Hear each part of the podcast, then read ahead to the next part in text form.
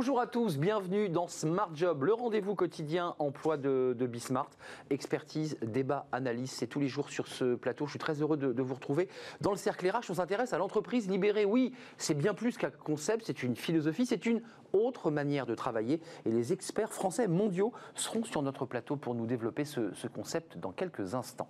Working Progress, vous connaissez le rendez-vous, c'est à la rencontre d'entreprises, de start-up qui innovent. Et puis bien dans son job, on va s'intéresser, alors ça va vous passionner, à des techniques euh, de vente avec une méthodologie basée sur les couleurs. Mais d'abord, le journal et le JT présenté comme chaque jour par Cécilia Sévry. Bonjour Cécilia.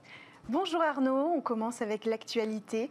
Hier, Valeo a annoncé avoir supprimé 12 000 postes dans le monde, dont près de 2 000 en France. Dans la foulée, l'équipementier automobile dévoile une perte nette de 1,2 milliard d'euros entre janvier et juin. Pendant la crise, la société a rapidement fixé un objectif de réduction des coûts salariaux français de 10%, soit 100 millions d'euros, nous apprend l'AFP. Et c'est justement dans une usine Valeo le 26 mai dernier qu'Emmanuel Macron présentait un plan de plus de 8 milliards d'euros pour secourir la filière automobile. L'intérim n'a pour le moment récupéré que 30% des postes équivalents temps plein perdus pendant le confinement. Cela représente 130 000 emplois selon les, chiffres de Prisme Emploi. La relance n'a pas encore privilégié l'intérim et les chiffres le prouvent. En juin, le travail temporaire évoluait de 39% en dessous de son niveau par rapport à l'an dernier. Et puis, selon Isabelle Hainaut-Chevalier, la déléguée générale de Prisme Emploi, je cite, les entreprises font d'abord revenir leurs salariés au chômage partiel avant de rappeler les intérimaires. On ne compte pas retrouver notre niveau d'activité normal avant 2022. Fin de citation. Pour l'heure, c'est la réouverture des chantiers qui porte le sursaut du travail temporaire. Néanmoins, dans le BTP, l'intérim n'évolue plus qu'à 37% de son niveau par rapport à l'an dernier. Enfin, les intérimaires de services du secteur de l'automobile sont les plus touchés, un secteur qui a recours à l'intérim de façon massive et récurrente, et la chute est pourtant de 49%. Le bruit au travail est un sujet qui nous concerne tous et pour le prouver, une étude EPOS a été lancée. Résultat, 42% des collaborateurs interrogés souffrent directement du bruit au travail. 95% voient leur efficacité diminuer. Et dans cet environnement de travail, euh, ce n'est pas sans conséquence sur le mental des travailleurs. 35% des personnes interrogées rapportent des sentiments de frustration, d'irritation et de contrariété. Pour atténuer les difficultés liées à la qualité sonore des appels et à l'environnement de travail, les décideurs semblent d'accord. 79% d'entre eux veulent équiper leurs équipes de matériel sonore comme des micro-casques, des écouteurs ou des speakerphones. Voilà pour les informations d'aujourd'hui, c'est à vous Arnaud. Merci Cécilia. On va parler, on va parler tout bas, on va sans bruit. Euh, on parle de notre rubrique bien dans son job avec Jean-Pascal Mollet. Merci d'être avec nous sur le plateau. Vous êtes un, un coach. On en a reçu plusieurs des coachs euh, sur le mental. Vous êtes un coach spécialisé dans la vente. C'est ça. Euh, très intéressant parce que c'est vrai que les, les, les, les, vendeurs, les commerciaux, bah, ce sont quand même les chevilles ouvrières pour une entreprise. Hein. S'il n'y a pas de vente, il n'y a pas de produit et on perd des emplois et il n'y a pas d'entreprise. Euh, vous avez une méthodologie, on va en parler, basée sur les couleurs, mais d'abord, bah, ce que j'ai trouvé passionnant, c'est votre règle des 4 x 20. Qu'est-ce que c'est que cette règle? Alors, cette règle, elle vient pas de moi, hein, mais effectivement, euh, on sait que notre première impression est conditionnée par une règle qu'on appelle la règle des 4 x 20, qui sont les 20 premières secondes, les 20 premiers mots, les 20 premiers gestes et les 20 cm que représente votre visage. Donc, finalement, sans s'en rendre compte, nous, euh, on, on l'a cette règle inconsciemment, mais vous, vous la modélisez. Une fois que vous avez enclenché cette règle, vous allez plus loin, parce que là, à ce moment-là, dans cette relation, vous allez comment, ranger la personne dans des couleurs, c'est ça? Fait, l'idée, c'est d'associer des, des, comportements à des couleurs et de pouvoir, plutôt que se dire, tiens, de première impression, j'aime bien cette personne ou je l'aime pas, de me dire, tiens, est-ce que j'ai en face de moi quelqu'un qui est plutôt rouge, jaune, vert ou bleu? Et on a une compétence inconsciente par rapport à ces couleurs. C'est-à-dire que si je vous dis rouge, des objets qui sont rouges, vous allez me dire quoi? Mmh, Rouge, euh, le sang? Ok. Donc le sang, c'est vrai que c'est quelque chose ah, qui je est suis rouge. votre cobaye là sur le plateau, ça y est, ouais, c'est terrible. Euh, les pompiers sont rouges, tout ce qui est l'urgence, donc on sait que le rouge va être quelqu'un qui va être très réactif, la muleta du torero est rouge, donc voilà, quelqu'un qui va être plutôt plutôt speed, euh, fonceur, euh, direct, et qui va aller à l'essentiel. Euh, le jaune, c'est plutôt euh, le soleil, le pastis, euh, le sable, l'or. Donc là, on aura quelqu'un qui sera plutôt très en contact avec les autres. Dans l'empathie alors l'empathie, il est peut-être un petit peu plus centré sur lui. C'est-à-dire qu'on va le trouver peut-être un petit peu sympathique, mais en tous les cas, euh, voilà, quelqu'un de, de très souriant, de très jovial, qui raconte des blagues. Euh, le vert, c'est la nature, c'est l'écologie, c'est l'environnement. Donc plutôt des gens qui sont assez euh, posés, calmes, qui prennent le temps. Et puis le bleu, c'est les gendarmes, les panneaux. Donc là, on est, Les règles. on est dans l'ordre, dans les règles. Hum. Donc ça veut dire que dans la méthodologie que vous transmettez à tous ceux que vous rencontrez, parce que vous faites le tour de France des entreprises, hein, vous êtes face, face aux, aux- aux vendeurs, vous-même, quand vous rentrez dans la salle, vous, avez maintenant l'habitude et le métier de vous dire, alors lui, il est plutôt dans le rouge, euh, lui, il est plutôt bleu. Et donc, qu'est-ce que ça change dans, votre approche individualisée de chaque individu? Alors, quand je suis dans une salle avec euh, différents profils de commerciaux ou de managers, en général, on a un petit peu de tout. hein. C'est ça qui est, intéressant, c'est de trouver la valeur, de, la valeur du groupe.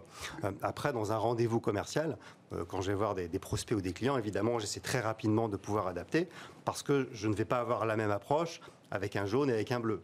C'est-à-dire que le jaune, si j'arrive en face de lui et que je lui dis, voilà, donc aujourd'hui on va parler de ça, ça, ça, en restant euh, très sérieux, très sur le sujet, il n'aura pas envie de travailler avec moi. Et vice-versa, si je suis face à un bleu et que je reste très jaune, à raconter des blagues comme tout à l'heure en disant que j'étais cobaye chez L'Oréal, forcément ça ne fonctionnera pas non plus. D'accord. Là, tout à l'heure, parce qu'on on peut le dire dans, dans les coulisses de l'émission, vous vous êtes adapté. En arrivant, vous vous êtes dit, tiens, ce présentateur, il est plutôt quoi d'ailleurs? Il est, plus- il est plus- plutôt jaune. Plutôt, Plutôt jaune. euh, voilà, voilà. Il, il est, il est plutôt là à rigoler, il est, il est très chaleureux, il a le contact facile. C'est vrai, c'est vrai. Ah oui, c'est vrai, voilà. Et il y, y a- il y a un peu de rouge, il y a un peu de bleu. Est-ce qu'on peut, à travers un individu que vous allez comme ça ranger dans une grosse boîte, vous dire, effectivement, il est plutôt jaune, mais il y a un peu de bleu chez lui. Peut-être que je travaille là-dessus? Alors, effectivement, c'est un petit peu plus complexe que ça. On a les quatre couleurs avec des dominantes, en général deux, et en plus, on peut avoir un comportement différent dans son naturel, c'est-à-dire à sa maison, et puis euh, au travail, ce qu'on appelle en adapté. On appelle ça le masque en psychologie, c'est comment je m'adapte au travail. Il y a des gens qui sont pareils, il y a des gens qui sont différents. Donc, quand on travaille la méthode, on essaie de se poser la question sur comment je suis chez moi et comment je suis dans mon travail. La finalité de votre formation, c'est-à-dire que vous avez un groupe, vous avez une entreprise qui vous dit voilà, moi j'ai besoin de.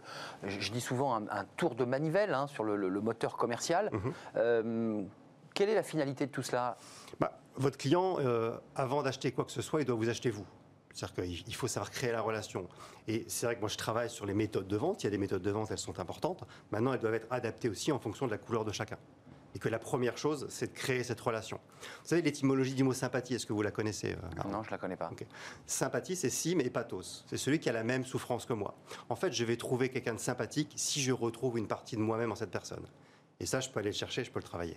Euh, Est-ce que les, les- les commerciaux, les vendeurs que vous avez détectés en rouge, c'est-à-dire un peu speed, un peu, vous, vous essayez de les, les emmener vers d'autres couleurs en leur disant mais tiens, il y a un autre chemin possible. Tu peux aller vers le jaune, tu peux être plus souple, tu peux être peut-être plus carré. Est-ce que ça c'est aussi une manière de les emmener ailleurs? Alors oui, euh, d'autant plus que dans la vente, il y a quatre grandes phases. Il y a la prise de contact, il y a la phase de découverte, il y a la phase Pas de d'argumentation. questions fermées, j'ai vu. hein. C'est ça. En, en quoi puis-je vous aider? Comment puis-je vous aider? Et c'est bien, c'est bien, vous êtes un oui, fan. oui, oui, oui, non, mais je vous suis, je vous suis. Et, euh, et après, la, la conclusion qui est euh, enfin, la dernière phase. On appelle ça les 4 C. La, la dernière phase, c'est on passe à l'acte d'achat. C'est ça. Et on sait que bah, sur la phase de contact, c'est le jaune qui sera le meilleur parce qu'il va facilement vers les gens, il va fa- facilement pousser les portes. Sur la phase de découverte, ce sera le vert parce qu'il est plus centré sur l'autre, il est empathique, le plus empathique des quatre en tous les cas. Euh, le bleu sera meilleur dans la phase de, démonstration, d'argumentation, de connaissance produit. C'est souvent des experts, ils connaissent très bien. Et le rouge sera le meilleur pour la signature. Donc une fois qu'on a identifié ces forces sur lesquelles on va assez facilement, on sait sur quoi on doit travailler et avoir un plan d'action individualisé. Un tout dernier mot, ces chiffres, je les trouve euh, assez incroyables. Le visuel, ça représente 55% dans une relation, euh, 38% c'est le vocal et seulement 7% le verbal. Donc les mots sont pas si importants que ça. Si on coupait le son de votre émission et qu'on vous regarde, on aurait forcément une perception. Euh, on n'aura pas toute l'information, mais on aurait une perception de, de qui vous êtes. Ça, c'est les travaux d'un monsieur qui s'appelle Albert Merabian, de l'université de UCLA. Bon, alors des fois, c'est un petit peu remis en cause. En tous les cas, on sait que le ton qui va être utilisé Oui. et l'attitude vont marquer les esprits. Tout ça vient se marier en fait. Il y a à la fois ce que, ce que la personne représente visuellement, physiquement, puis il y a quand même l'attitude quand même, qui joue un rôle important. La gestuelle, vous la travaillez aussi parce que c'est important? Oui, on sait qu'un jaune va, être, euh, va avoir des grands mouvements, il va bouger, il va être... Alors que Il n'y le a pas de doute, je sera- suis jaune, vous aviez raison. Je suis jaune. Bah oui, mais c'est pas grave, hein, ça soigne. hein. Ça soigne. Non, non, mais tu vas bien. Mais, mais à, à- à la fin, l'entreprise a un tableau de bord parce que c'est intéressant. L'entreprise veut des résultats, elle veut du cash flow. Elle vous dit est-ce que vous avez réussi à les emmener là où je voulais euh, que mes commerciaux aillent? Alors dans la méthode, il y a plusieurs étapes. On leur donne la méthode, mais ils ont aussi la possibilité de faire leur profil. Donc on leur donne un graphique avec un, un petit livret qui fait une quarantaine de pages. Et on peut aussi avoir un, donc un rapport de groupe, ce qui permet de voir justement euh, vers quoi tend notre force de vente et du coup sur quoi on peut travailler. Et on se rend compte qu'il y a souvent euh, beaucoup de points communs. Merci, merci. J'ai appris plein de choses Avec vous, Jean-Pascal Mollet. Vous êtes euh, coach, coach vente commerciale, et vous me disiez aussi que ça pouvait s'adapter aux managers, parce qu'on parle beaucoup des Évidemment. managers qui sont un peu perdus dans cette Ça. période post-Covid. Merci d'avoir fait un détour par le plateau de, de, de- de Smart Job, j'ai découvert que j'étais jaune. On va continuer l'émission, évidemment, ce n'est pas grave. Euh, tout de suite, c'est Working Progress.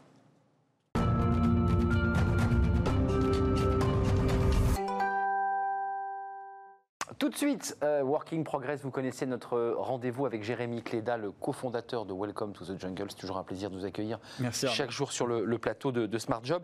Euh, c'est intéressant parce que dans ce contexte de crise, Jérémy, on, on s'intéresse peut-être là aujourd'hui. On fait un pas de côté à des, à des outils un peu différents de ceux dont on parle sur ce plateau. Bah, exactement, ça fait euh, des semaines qu'on se demande comment le management va être impacté par la crise. Et souvent, on cherche des solutions dans ce qu'on connaît déjà. Euh, et peut-être que la solution, elle est ailleurs, pour paraphraser, d'autres personnes. Et du coup, avec, Sophie Faure, qui est, vous êtes docteur en anthropologie euh, et surtout vous êtes spécialiste de la culture chinoise, vous accompagnez euh, des entreprises sur cette conduite du changement. Peut-être qu'on peut réfléchir à comment la philosophie chinoise peut impacter le, management. Vous en avez fait bah, l'essentiel de votre recherche. Comment vous est venu ce, parallèle que tout le monde fait peu? Bah, il s'est trouvé que ça remonte quand même à 87. hein. Donc euh, voilà, j'étais en Chine. euh, je poursuivais à la fois, je travaillais en entreprise pour des Chinois et j'étais à l'université pour passer mon doctorat, les deux en même temps. Et le professeur m'a dit tu as fait une école de commerce, la Chine de 87 va peut-être pas t'apprendre le management, donc tu es dispensé des cours. Et tu viens chez moi le soir et je vais t'apprendre Yi Se Xiang, c'est-à-dire voilà, C'est extraordinaire.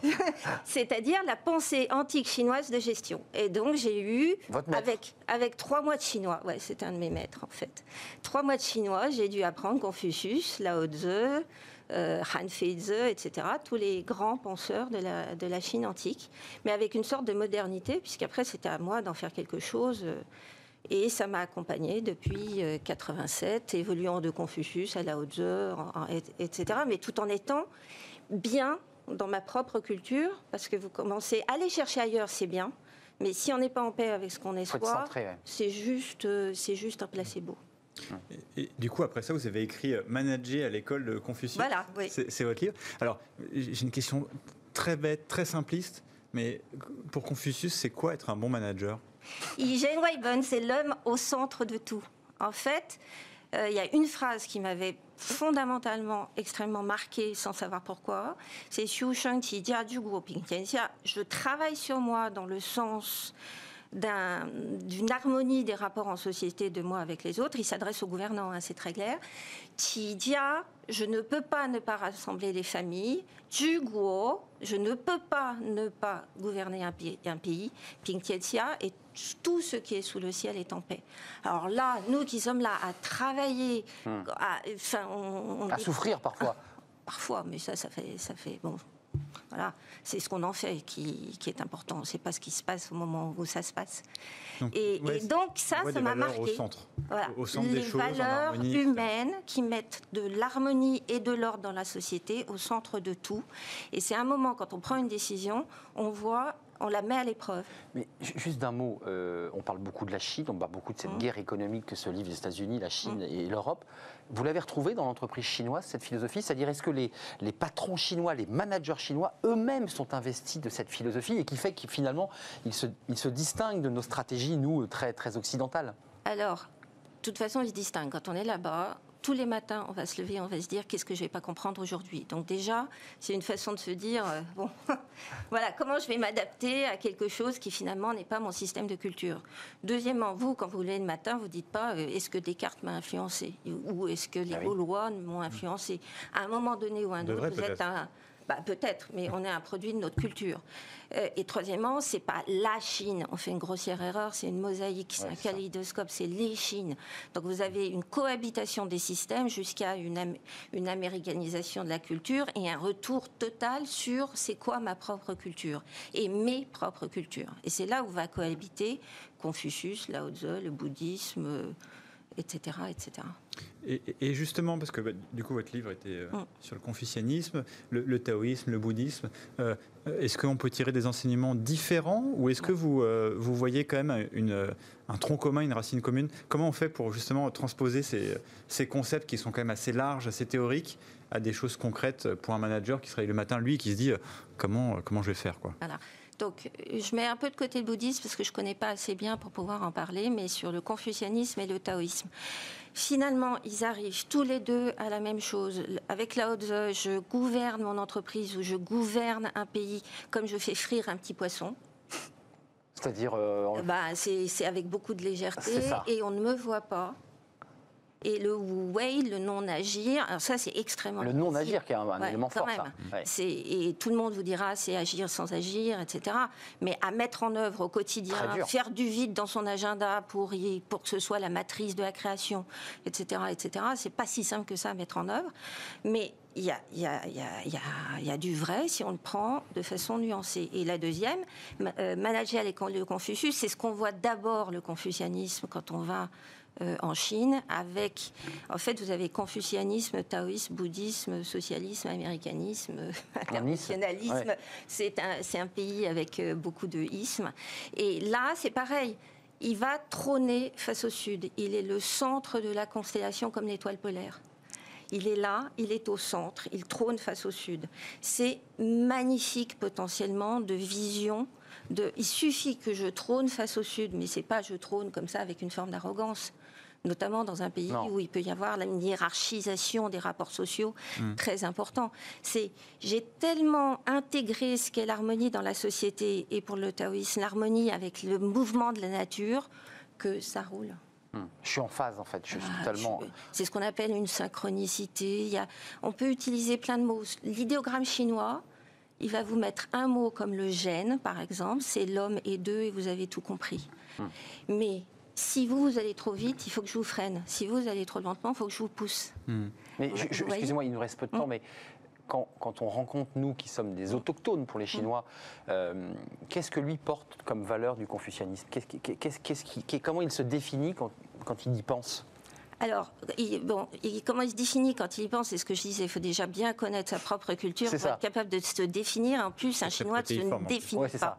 Un Chinois, c'est dans les actes. Il, euh, tout le passage par le concept n'existe pas. Donc, il ne se définira pas, puisque je vous ai dit, C'est l'acte. c'est l'acte qui va poser. Et vous, quand euh, vous êtes là, si vous êtes différent, le concept bouge.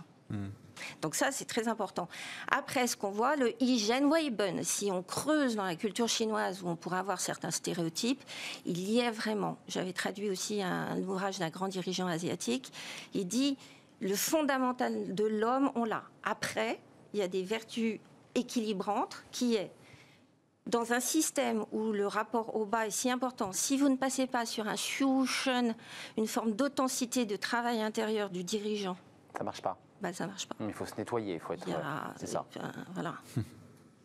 Et vous avez un équilibrage avec le taoïsme qui fondamentalement pense la liberté.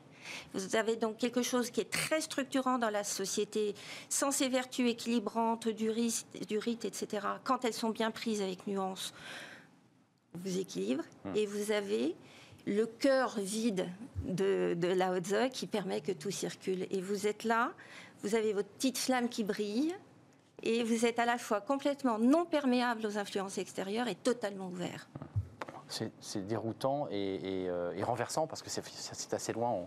On, va se pencher assez rapidement avec Jérémy sur euh, Lao Tzu et Confucius et sur votre livre, Sophie Fort. On l'a vu manager à l'école de Confucius aux éditions de l'organisation. Merci d'être venu nous, nous éclairer, nous ouvrir l'esprit. Merci beaucoup. Travaillez demain, mais c'est la suite de notre rubrique Working Progress. Vous allez voir, on va rester un peu dans le même esprit, les langues.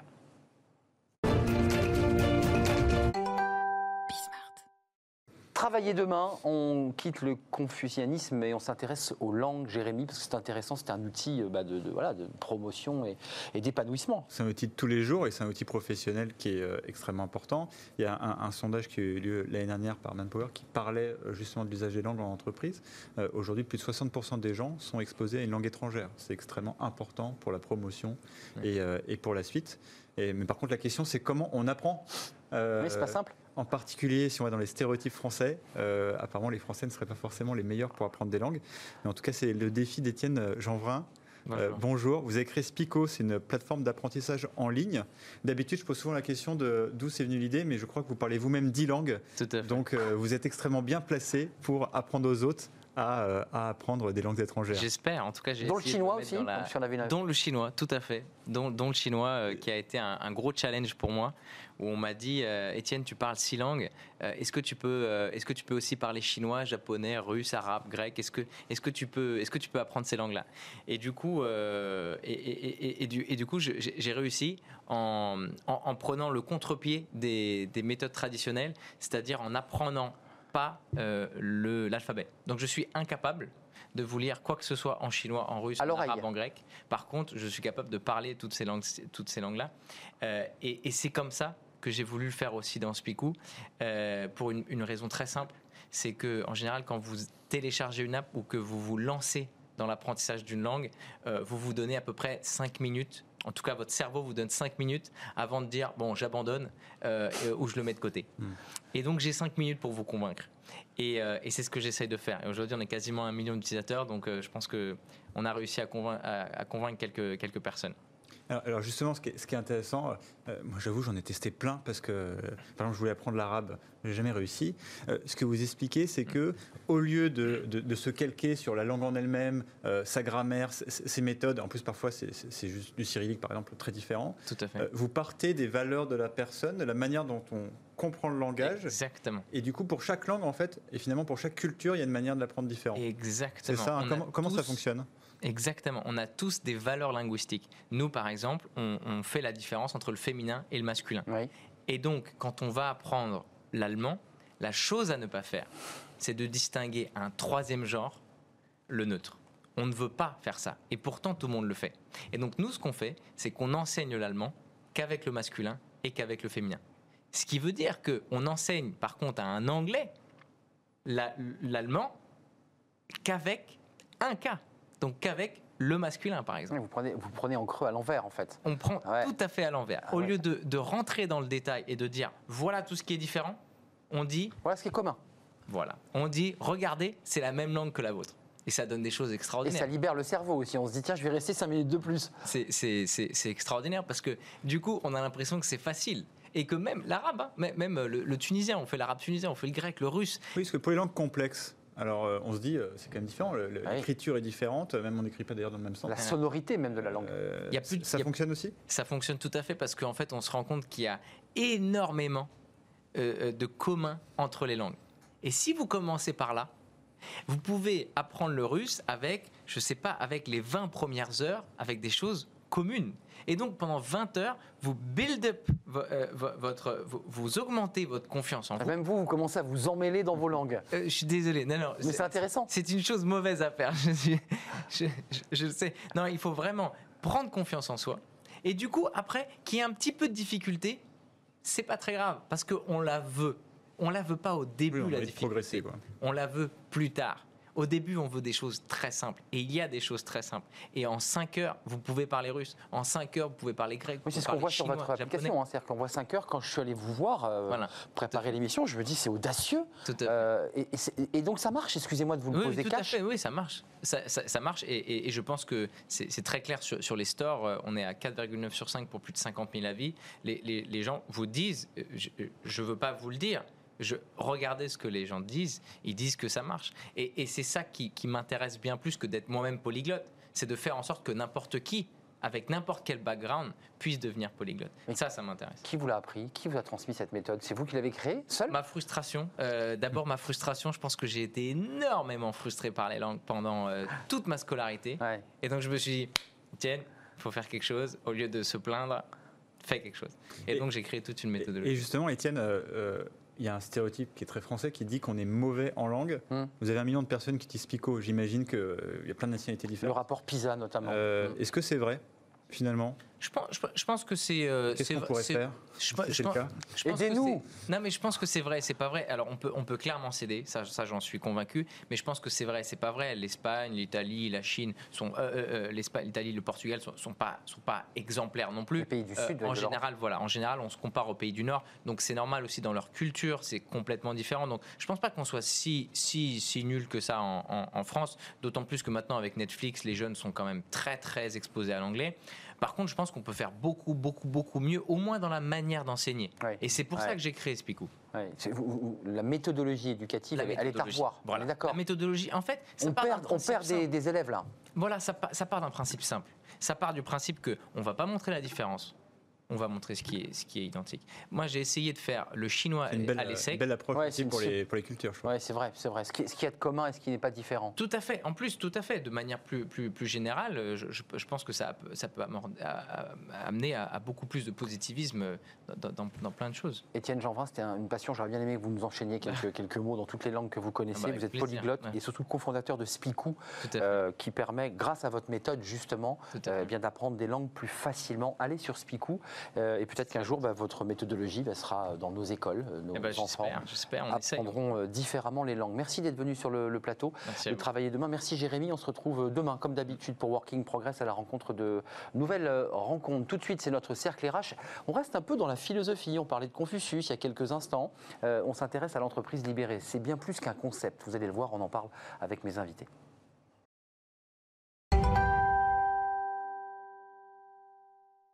Le cercle RH avec mes, invités, on va parler de l'entreprise libérée. Alors vous avez entendu parler, vous qui êtes des managers, des chefs d'entreprise, de ce concept, mais attention, ce n'est pas un concept, c'est bien plus que ça, c'est une philosophie, c'est une manière de travailler, une autre manière de travailler, Euh, moins d'intermédiaires, moins de contrôle, plus d'autonomie.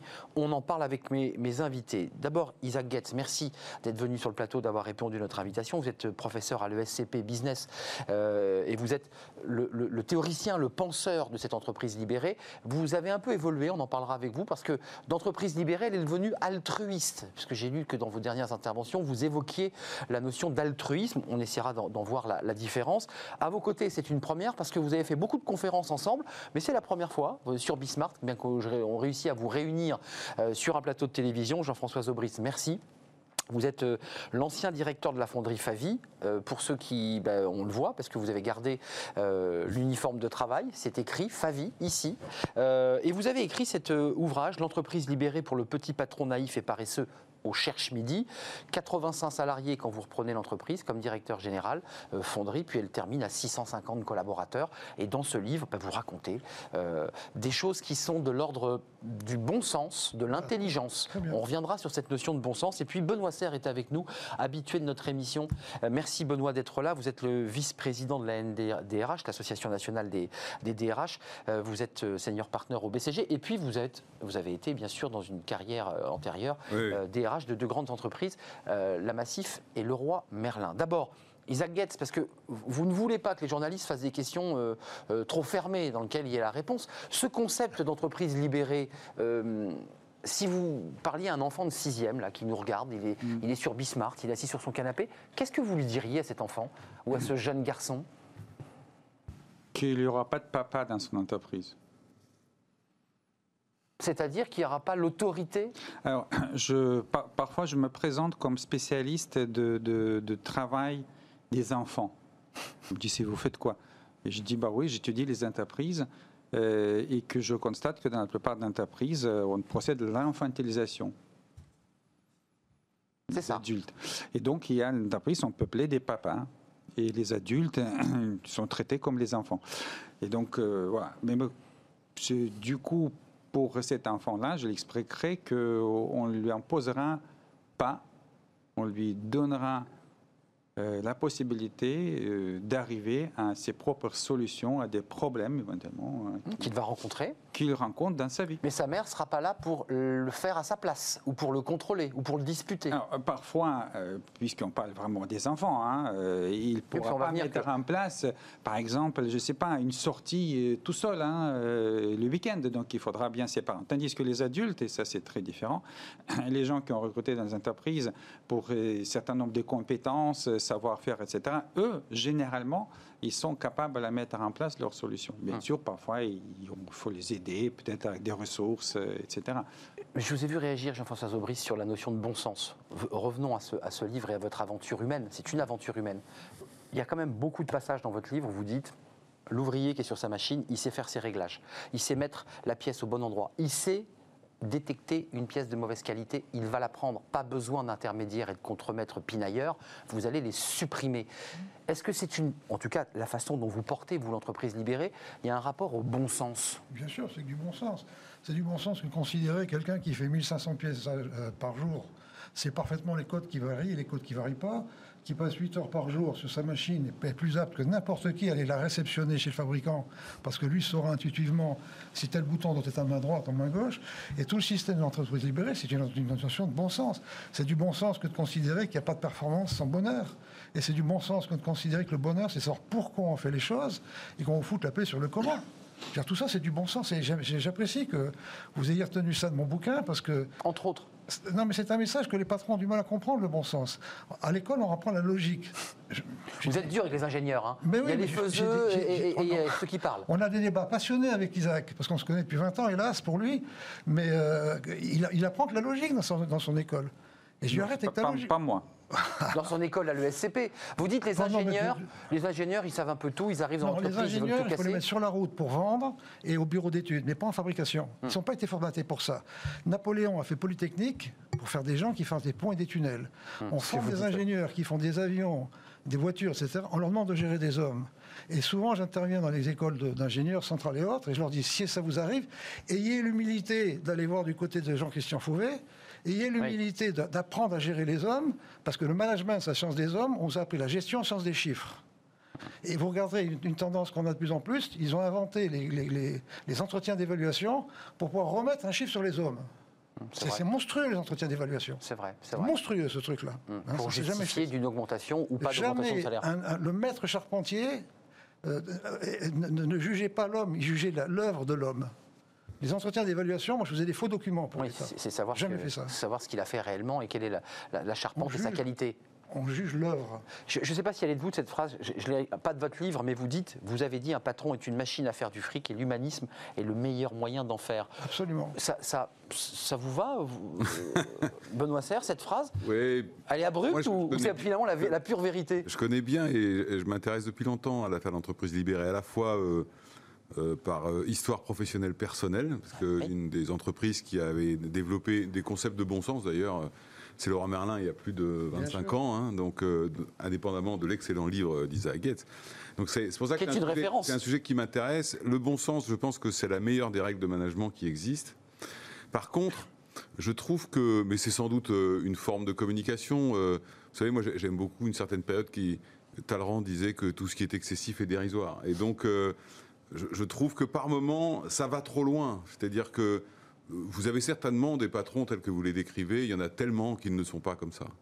Euh, je pense que la, la personnalité euh, des gens jouent énormément sur l'ambiance, la confiance, l'autonomie qu'ils donnent à leurs collaborateurs, indépendamment des concepts qui sont par ailleurs très bien. Moi, ce que j'ai toujours beaucoup apprécié dans l'analyse qu'avait faite euh, Isaac Getz, c'était l'analyse de départ, le diagnostic. Vous savez, c'est votre ima- fameuse image de cheval, là, euh, qui, qui vous explique effectivement, a priori, quand quelqu'un rentre dans une boîte, il est motivé, qu'est-ce qui explique que euh, deux ans plus tard, trois ans plus Ouais. tard, cinq ans plus tard, il n'est plus? Donc c'est vrai que sur le diagnostic, j'ai toujours partagé. Sur la solution, euh, un peu moins, mais on, on y reviendra certainement. Euh, une réponse peut-être, mais votre philosophie centrale, excusez-moi de le dire abruptement, parce qu'on a besoin de ranger, ranger les choses dans des boîtes. Il y a à la fois du rousseauisme, c'est-à-dire l'être humain est bon par nature, donc pas besoin de le contrôler, puis finalement peut-être presque une forme de, de marxisme euh, comme ça sous-jacent, parce que Non, sur- marxisme, marxisme, exact. marxisme, parce que l'ingénieur qui a bon, bah, qui a les Ah bah, c'est diplômes, pour ça qu'on n'est pas d'accord. vous n'êtes pas d'accord, parce que l'ingénieur qui a le diplôme et le savoir, finalement, il n'arrive pas à gérer des hommes. Mais il a fait trois mois de stage sur machine, il C'est faut pas ça. dire aux ouvriers comment il faut faire. Eh, que- Alors, vous, vous, moi, quel je- moi, concepteur je, pense, je, je dois rem- remercier Étienne euh, de, de parler de l'excessive. Euh, J'aimerais bien que ce soit la réalité.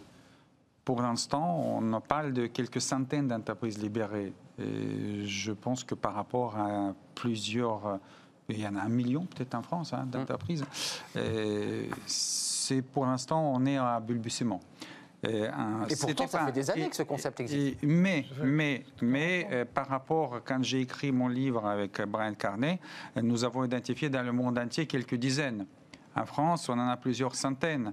Des entreprises comme Michelin, Decathlon, EDF, Airbus, Engie, euh, Caisse de sécurité sociale, Pôle emploi, etc. Des entreprises et des grandes administrations, des Oui. municipalités, etc., etc., qui s'inspirent de ça. Donc il y en a un, je pense que c'est vrai, il y en a un certain nombre des, des avancements, mais excessif, j'aimerais bien. hein. Je pense que c'est loin d'être excessif. Euh, et je pense que ça, ça- va être une mauvaise chose. Je pense que quand euh, tout le monde dit qu'on est l'entreprise libérée, il faut commencer à se méfier. Ah bon?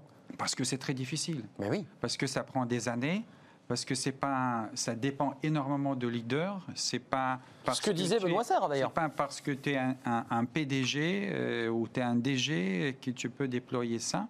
Donc on pourra en discuter hein, des qualités de, des gens. Moi, je suis spécialiste de leadership, de transformation. Donc ce que j'étudie, c'est des leaders et de quel le processus c'est très difficile et ardu qu'il faut mettre en place. Et c'est tout le contraire de la communication.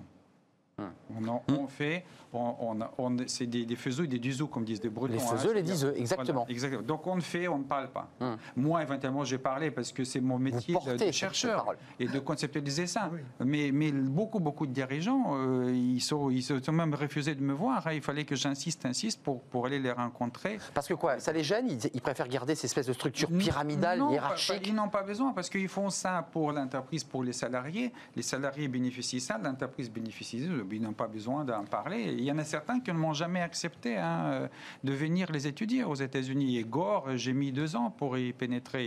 Les portes sont fermées de cette entreprise. On ne peut pas y aller le voir. Mais vous, dites quand même que. J'ai pris cette phrase, elle est, elle elle est- cash. Euh, une entreprise, c'est fait pour faire du fric, mais il faut quand même que les Non, salariés soient heureux. Mais vous dites quand Non, même que C'est la 20%. résultante naturelle du bonheur des, des ouvriers. C'est ça. En fait, moi, j'ai jamais cherché à faire du fric. Si j'ai fait 20-25% de cash flow pendant 30 ans, sans augmenter les prix depuis 84, en les baissant, en fournissant 60% du marché automobile, en formant 600 emplois, en dépensant parfois 10% de la masse salariale en formation, en payant des voyages au Japon aux, aux ouvriers, etc., en quintuplant la surface de l'usine, c'est jamais chercher de l'argent. Jamais. Vous cherchez quoi Le bonheur de vos Le collaborateurs? bonheur. Je, trouvais, c'est- je trouvais que c'était ridicule. Une maman qui arrive en retard parce qu'un enfant malade, on la sanctionne. Je tout le monde. Je dis, mais enfin, vous n'êtes pas payé pour un horaire. Vous êtes payé pour l'amour d'un client. Hein, et on peut pas. Il nous aime. Ben, il faut qu'il aime vos pièces. Ouais. On restera dans le village. C'est ça le but, d'accord? C'est génial, hein, vos, vos- vos Alors, ouvriers oui, déblaient mais- les roues de gelée quand même. hein. Ils déblaient les roues de gelée pour pouvoir être capables de livrer les pièces de fonderie aux constructeurs dire- automobiles. C'est incroyable. Non, mais ce que Oui, je veux dire par là, c'est ce que j'ai fait, et mes émules, la plupart, comme Alexandre Gérard, ils n'ont pas fait une théorie. Ils ont supplima- su- su- su- seulement euh, arrêté les, les réunions, arrêté le reporting, parce qu'il n'y a pas de hasard. Ils ont été discutés avec les ouvriers, et là, il y a du hasard. Et c'est le hasard qui fait que j'ai découvert qu'il y avait une prime de chaleur en fonderie. Oui, vous avez dit. stupide. euh, c'est pas parce qu'on donne de l'argent à des gens qui fait moins chaud. Ça vous a pris du temps, Et- 3 heures, 3-4 heures de discussion. Oui, mais en Mm. 4 heures de discussion, on a supprimé la prime hein, et les cadences sont montées de 20%. Et je ne comprenais pas. Et c'est une ouvrière qui m'a dit avant, on dosait notre effort pour ne pas, pas dépasser le quota. Oui. Maintenant, ils avaient un geste physiologique de moins de fatigue qui était 20% plus élevé. Ouais. J'ai pas fait, j'ai pas fait ça pour avoir 20% de cadence en plus. C'est parce qu'une prime de chaleur, c'est une connerie. Ouais. Et puis même la prime. Et vous l'avez réparti sur les salaires pour tout le monde. Après, oui, on a pris ce qu'on a chacun depuis deux ans, mais même moi, même moi. hein. Et puis après, on, a décidé, mais en discutant, de faire une prime unique. Quel, que soit le. J'avais la même prime qu'un ouvrier, c'est une part du cash flow, ça représentait jusqu'à jusqu'à 18 mois de Enfin, ils avaient jusqu'à 18 mois de salaire, mes, mes ouvriers, avec ça. Mais j'ai pas fait exprès. Retenez bien une chose. Tout ce que j'ai fait, c'est que j'ai supprimé des dysfonctionnements à l'arraché, comme ça, à l'intuition. hein. On m'apprend qu'il y a une prime de chaleur, mais instantanément, je gagne l'usine. Enfin, c'est stupide, c'est pas parce qu'on donne de qu'il fait moins chaud. Avec la voyez. Je discute avec une dame, je réalise qu'elle s'est réglée, contrôlée, je dis faites-le. Et puis je dis, ben, je vais si je supprime le contrôle expédition, vous, vous êtes quand même d'accord? Elle me dit faites-moi confiance. Et je fais le tour de l'usine et je vois 80%. Et on n'a plus jamais eu de problème de qualité. Hmm. Parce qu'avant, le régleur contrôleur se mettait pas trop loin, par instinct de conservation. Il se mettait pas trop loin à la limite de tolérance pour que ça sorte, pour justifier sa place. Or que les ouvriers se mettaient au nominal. Mais j'ai pas fait ça pour que les ouvriers soient au nominal. J'ai fait ça parce que j'ai réalisé que cette dame-là savait régler, contrôler. Je lui ai dit pourquoi On lui dit Mais- pas laissez mais- pas faire. ah, mais juste pour compléter, il n'y a plus de Il pointeuses. n'y a pas de théorie. Il n'y a, mais il y a plus de contremaîtres qui sont là, Oui. Il pinaillés sur une il y a pièce. pas d'objectif. Encore une fois. Comment vous la situeriez, vous, Benoît Serre, cette, cette philosophie, ce Non, non. concept Moi- concret Moi, je, je pense que, indépendamment du concept, parce que je, je pense que ce que dit Jean-François Daubiste est vrai. Ah ben, Euh, non, ce que je veux dire par là, c'est que c'est une affaire de. C'est une affaire de personnalité, c'est une affaire de conviction. Bien sûr. C'est pas une affaire de concept. Je- je- c'est pour Bien ça que j'ai toujours été Donc un on ne peu peut pas le réservé. modéliser. Voilà, je pense que ça se modélise pas et que c'est- et c'est incarné par des gens. Bien sûr. On, on parlait, Isaac parlait tout à l'heure de, de- Isaac intéressant. n'est pas d'accord, il va répondre. Non, non, je sais qu'il n'est pas d'accord, mais Mais c'est si, pas grave. Isaac, avec moi, il n'y a Euh, pas de modèle. Ce que je veux dire de par là, c'est que Il y a, il y a c'est que il y a- il y a- C'est pas attendez. la même chose. Il y a une, il y a une chose qui est intéressante, c'est qu'effectivement, et vous l'avez évoqué, moi aussi j'interviens dans les grandes écoles d'ingénieurs pour essayer de leur expliquer que le chiffre ne résout pas tout. Alors bien quand vous arrivez, vous savez, j'ai même fait un jour une conférence, j'avais 300 directeurs financiers autour de moi, j'étais le seul DRH, je, je me demandais si j'allais sortir vivant. Ça rigole pas. Mais pour leur expliquer ça, pour leur expliquer, vous pouvez avoir les meilleurs tableaux de contrôle du monde. Vous pouvez avoir les meilleurs KPI, les meilleurs systèmes. Si les gens ne mesurent pas comment ils sont utiles dans ce qu'on appelle, qui a un mot horrible, la chaîne de valeur, Bah, vous n'êtes pas très ça éloigné, ne là, marche pas. Je- Serre. on n'est pas éloigné. Vous êtes Pas assez du proche. tout. Moi, je, je, je crois aussi que les, les valeurs et les qualités des, des- des leaders ou des managers, Isaac Getz est un, est un tas spécialiste, les questions de légitimité, d'exemplarité, on les a vues pendant cette crise. Ce que je, ce que je trouve, euh, ce qui m'a un petit peu surpris, mais peut-être que je l'ai mal compris, Getz va pouvoir Il va répondre. dire le contraire, c'est qu'il y a un moment où on a réduit le manager proximité à son rôle contrôlant. Or, ce la crise qui vient de se passer démontre que lorsque justement, en période complexe, incertaine, difficile, euh, comme on vient de la vivre, ceux qui sont aptes à sortir très vite de ce rôle-là pour jouer vraiment le rôle de faire travailler des gens ensemble, manager des gens ensemble, sont indispensables dans les organisations. Votre réponse, Voilà. Isaac Getz, parce qu'on est, Ah on, on est à la moitié de notre débat, un peu plus d'ailleurs. On est dans une période post-Covid avec des, des- des- des tremblements économiques qu'on nous annonce, des managers un peu perdus du télétravail. Est-ce que là, aujourd'hui, on entend un peu plus encore votre Alors, philosophie je vais d'abord donner la, la- la définition de la philosophie, pas pour l'enfant de 6 ans, mais pour, Pour euh. Benoît Serre. Ouais, je suis beaucoup Pour- plus âgé voilà. que 6 ans. et, et- et donc, tel que je le donne d'ailleurs à tous les, tous les dirigeants et tous les managers, l'entreprise libérée, c'est une entreprise qui permet à la majorité de salariés d'entreprendre, il leur donne toute la responsabilité, toute la liberté d'entreprendre toute action Surtout que eux-mêmes eux-mêmes décident étant la meilleure pour la vision de l'entreprise. Donc, pas Attends, leur manager, pas les procédures, Isaac, etc. Isaac, ceux qui font la valeur ajoutée, pas les Voilà. autres. Attention, c'est Ouais, important. la majorité des salariés. Donc, euh, je Hum. dis la majorité. Une petite nuance parce que vous êtes sur les ouvriers, ceux qui fabriquent vraiment. La Ah majorité. oui. et, les, et les salariés de première ligne sont la majorité des salariés. Donc, ça, c'est la philosophie. Dans cette définition, il n'y en a aucun modèle. Aucun Non, modèle. Ce sont c'est des principes philosophiques de C'est la principe. liberté et de la responsabilité. On s'en empare. Traiter, traiter des gens comme des adultes responsables et libres d'agir pour le bien de l'entreprise parce que les gens ne viennent pas de l'entreprise pour travailler mal. S'ils travaillent mal, ce n'est pas de leur faute.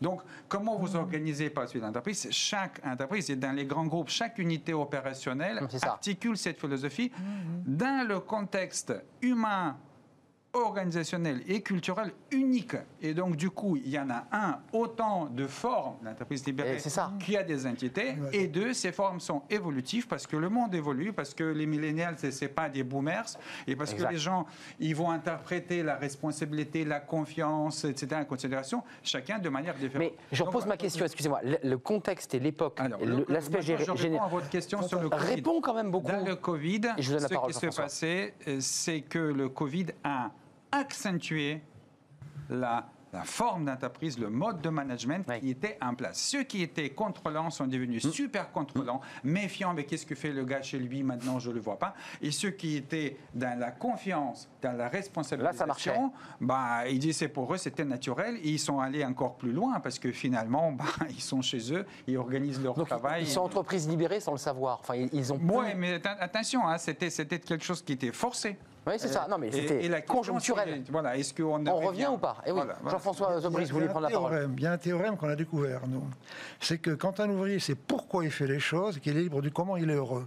Il y a un ouvrier heureux, ça fait 5 points de cash flow, on ne sait pas pourquoi. Le même malheureux fait 5 points de cash flow en moins, on ne sait pas pourquoi. Mais on sait qu'il y a 10 points de cash flow qui dorment. Et un cadre maladroit peut rendre 100 ouvriers malheureux. Ce mec-là, il faut lui payer le club med, mais pas laisser dans le club. Et c'est ça le problème de l'entreprise. C'est que les ouvriers ne demandent pas mieux que bien travailler. Monsieur Ford disait il n'y a qu'un ouvrier sur 1000 qui fait exprès de faire des pièces mauvaises. Le reste, c'est de ma faute, parce que j'ai mis en place un mauvais système qui permet à un bon ouvrier de faire des pièces Ce que mauvaises. disait Isaac, c'est pas de alors, la le- faute le du, grand du salarié. problème, alors je vais me fâcher avec les gens de la DRH, c'est que Mais non. di- dire que la- l'homme est une ressource, c'est honteux. Ressources humaines, l'homme est la finalité. RH, c'est rendre heureux, c'est un apiculteur, comme disaient les Canadiens. Ils, ils sont là pour apporter du bonheur aux ouvriers. Aux ouvriers- j'insiste- alors j'insiste sur les ouvriers. Il faut bien distinguer les employés. Le patron est employé de l'ouvrier. C'est les ouvriers qui payent les patrons. Imaginez une usine de patrons, vous, ça ne marcherait pas. Une usine de comptable, une usine, etc. Les, les- les ouvriers sont les seuls. cré- Alors ouvriers, après, il faut s'entendre. Moi, je suis fondeur, c'est facile à savoir qui sont les ouvriers. Dans l'informatique. Ouais, c'est le- ceux qui créent la valeur. Dans la tech, C'est ceux-là qui sont importants, d'accord? Tout le reste de l'entreprise est à disposition de ces gens-là pour les aider. C'est le Or, ces qui gens-là, permet de- or, ces gens-là, pour être heureux, eux, un contrôleur heureux peut rendre 10 ouvriers malheureux. Et c'est là qu'est le problème. Et je, crois que ce qu'il faut remettre en cause, c'est pas l'ouvrier. Alors, autre chose. On- Et on- puis on réponse de apprend, Benoît Serre, lui, parce que les ressources humaines. dans son école, Fayol et Maillot. Non, mais Fayol et Maillot, on fixe un objectif. Je on, le on fais pas, l'objectif. Ils en sont restés à. Juge- Or, les gamins qu'on a maintenant, ils jouent avec l'iPad, etc.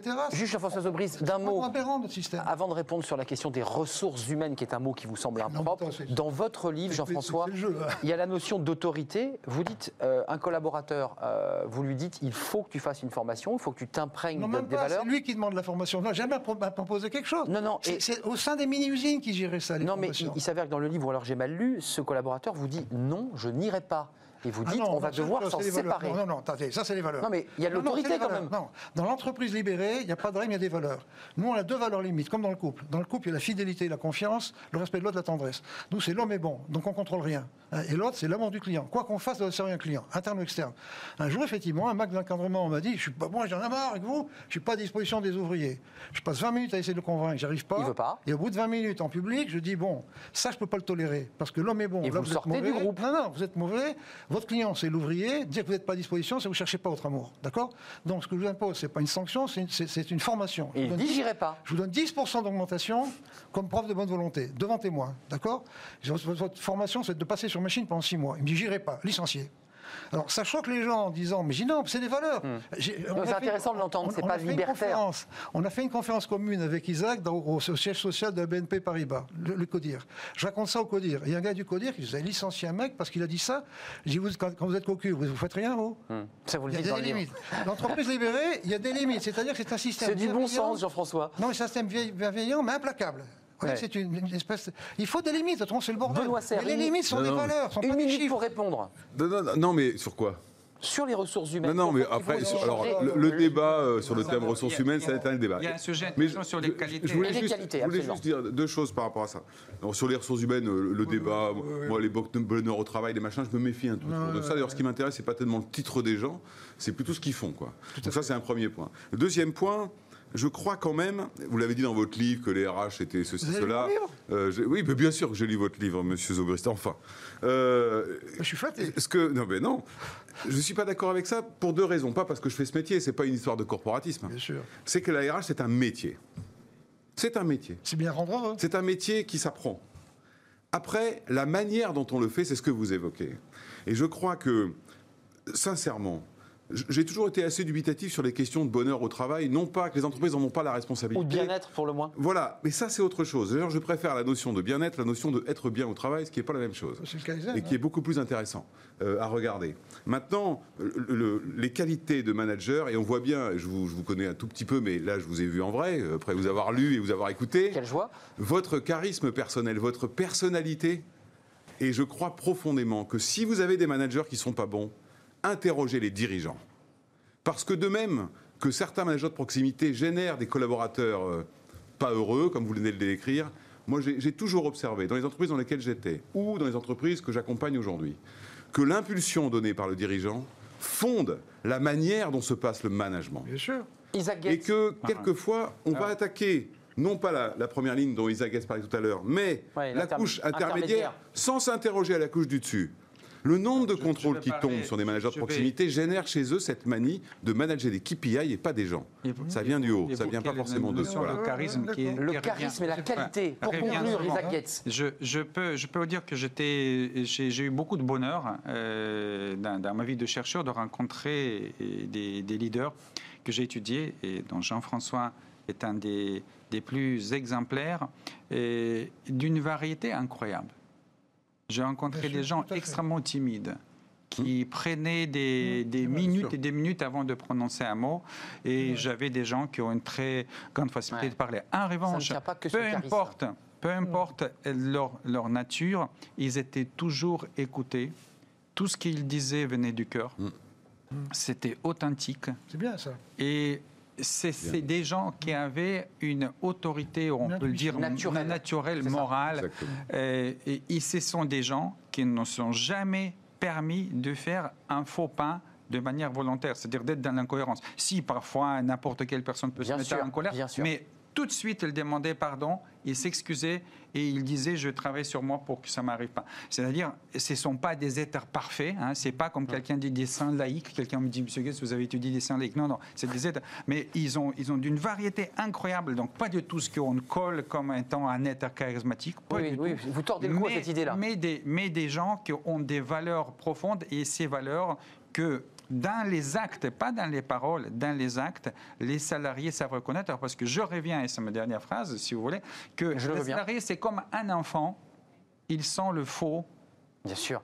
Intui- un- à tout de l'intuition. suite, Tout de suite. Bien- On ne regard. peut pas- On ne peut pas raconter Ouais. des histoires. Ouais, c'est vrai. Il y a, il y a vous l'intuition, mais il faut se 10 rendre compte secondes que- chacun, je suis désolé. Je, don- je donnais ma démission tous les 5 ans, moi, Oui, c'est vrai. au plus ancien entreprise, En disant, remettre en cause, pour permettre à l'entreprise de Oui. dire il il est plus, il est plus l'homme qu'il fallait. Je crois que c'est important. Un patron, il doit être coopté, c'est ce que fait les, les chez eux, ou donner sa démission. Ouais. tous les 5 ans. Ouais, une forme de courage. Je, je me remets en question tous les 5 ans. Bah, Dernier vous mot. avez sorti le bon mot. Vous l'aurez, le partage- dernier mot, Non, non, c'est pas la question. Je partage ce que vient de dire Isaac Gates. Et je crois que la cohérence, l'écoute et le courage, Et le l'éthique, si je courage. peux me permettre. et les collaborateurs sentent quand ils ont un patron courageux. Parce qu'ils savent que dans la tempête, il sera là. Et ils savent que dans les temps calmes, il saura gérer les affaires. Vous savez, Jeanne Mébas qui disait, c'est quand tu es au sommet qu'il faut te remettre en cause. Jamais quand tu es en bas. Et au sommet, il y a moins d'oxygène. Pas mal on pour un. DRH, ce que vous dites là. Merci Isaac Getz d'être venu. Merci d'être venu sur ce plateau. Vous êtes euh, le concepteur, le théoricien de cette euh, entreprise euh, libérée. Puis vous avez, j'allais dire vos apôtres, le mot est impropre, mais Jean-François Zobrist, l'entreprise libérée, parce que vous l'avez créée, cette entreprise, Favi, euh, qui est passée de 65 salariés, 85 salariés à 650. Premier en Europe. Premier en Europe, cette fonderie a fait des pièces incroyables avec des produits cuivrés, j'ai lu à On l'intérieur. a hein. fait les moteurs de, de la, des prototypes et de la Tesla venant des siphons de lavabo. Il faut Voilà, le faire, ça. de la Tesla. Merci Ouais. de nous avoir euh, libéré l'esprit. On termine euh, évidemment euh, Smart Job par notre rubrique fenêtre sur l'emploi. On va s'intéresser au job d'été parce que c'est aussi un sujet sérieux pour les étudiants de trouver un job et c'est pas si facile. Merci à vous trois et à très bientôt. Merci. On termine Smart Job par fenêtre sur l'emploi. L'emploi, l'été, job d'été. On en parle avec euh, Ouriel Darmon. Merci d'être avec nous. Vous êtes le cofondateur de Student Pop. Euh, on a tous cherché un job quand on était étudiant. Euh, c'est un peu une galère parce que c'est du bouche-oreille. On demande à ses parents, on demande à son réseau de trouver un job. Vous, vous avez professionnalisé cette rencontre entre l'offre et la demande. Pourquoi? Parce que vous aussi, vous avez peut-être un peu galéré. Vous avez vous êtes dit, euh, c'est Ouais. pas si simple. Tout à fait. Alors en fait, on est quatre associés et on s'est raconté nos souvenirs de, ça. de jeunesse et d'étudiants. Euh, J'avais un associé qui avait travaillé à Rungis à 4 heures du mat pendant un mois et qui à la fin n'avait pas été payé. J'avais une euh, mon associée euh, qui est une femme, elle avait été hôtesse, elle faisait moins d'un mètre 70 et donc elle n'était jamais prise parce qu'elle faisait moins d'un mètre 70. La réalité du monde du travail, des fois, on se la prend en pleine figure quand c'est un job étudiant. Et nous, on a décidé de s'attaquer à ce sujet-là et de faire en sorte que ce soit euh, beaucoup plus simple, beaucoup plus bienveillant vis-à-vis des étudiants. Alors là, je le resitue dans le contexte des vacances, mais ce qui est intéressant avec votre site, c'est que c'est évidemment les jobs étudiants qui financent les études, parce Mm. que tout au long de l'année, les étudiants, bah, les écoles, on le sait, sont onéreuses, et ils doivent souvent travailler quand les parents ne peuvent pas financer. C'est aussi ça, votre, votre site. Tout hein à fait. Et on n'en parle peut-être pas assez, mais on a 50% des étudiants qui travaillent de manière régulière pendant leurs études. Et les mois d'été sont les moments où on fait des économies pour pouvoir se financer pendant toute l'année. Donc ce sont des mois cruciaux. Euh, sur votre site, très concrètement, les offres d'emploi, c'est quel type? Parce que les jobs d'étudiants, c'est des, des petits boulots, voire des Oui. sous-boulots. Comment vous faites pour euh, remettre du sens dans tout ça Alors, euh, en effet, on ne les voit pas, mais les étudiants sont partout. Bah ouais. Et les petits et- boulots étudiants, c'est euh, de la vente en boutique, c'est de la distribution de flyers, c'est de l'événementiel, c'est des animations commerciales, euh, c'est des personnes dans les festivals, c'est ils sont un peu partout et pour redonner du sens, déjà on simplifie la démarche. Donc chez Student Pop, les étudiants ils n'ont plus à chercher un boulot, mais c'est les boulots qui viennent à eux. C'est-à-dire que nous on va les rencontrer en rendez-vous euh, rapide pour comprendre qui ils sont, ce qu'ils cherchent à faire et ensuite Un gros profil, quoi. Un gros profil et ensuite on leur envoie des missions et on fait en sorte de ne pas envoyer à toute la base pour qu'il y ait le côté sympa. Si je reçois une mission, elle est pour moi si je l'accepte. Et donc je la- l'accepte. Et c'est la pas fais. 100 autres, 100 autres qui l'ont reçu au même moment. Exactement. Ouais. Donc ça, ça simplifie les choses. Et ensuite, on essaye de donner du sens en expliquant bah, le contexte, en faisant en sorte que le responsable marketing de la boîte il vienne expliquer pourquoi ils ont besoin de ces étudiants à ce moment-là dans leur boutique parce que c'est les soldes, qu'il y a un énorme enjeu pour la boîte et tout ça. On essaye de responsabiliser les étudiants, de leur donner du sens et nos- les étudiants nous le rendent bien en se donnant à fond sur leur mission. Comme c'est la fenêtre sur l'emploi, vous avez une augmentation des, des demandes, une augmentation des offres. Comment ça se passe là concrètement?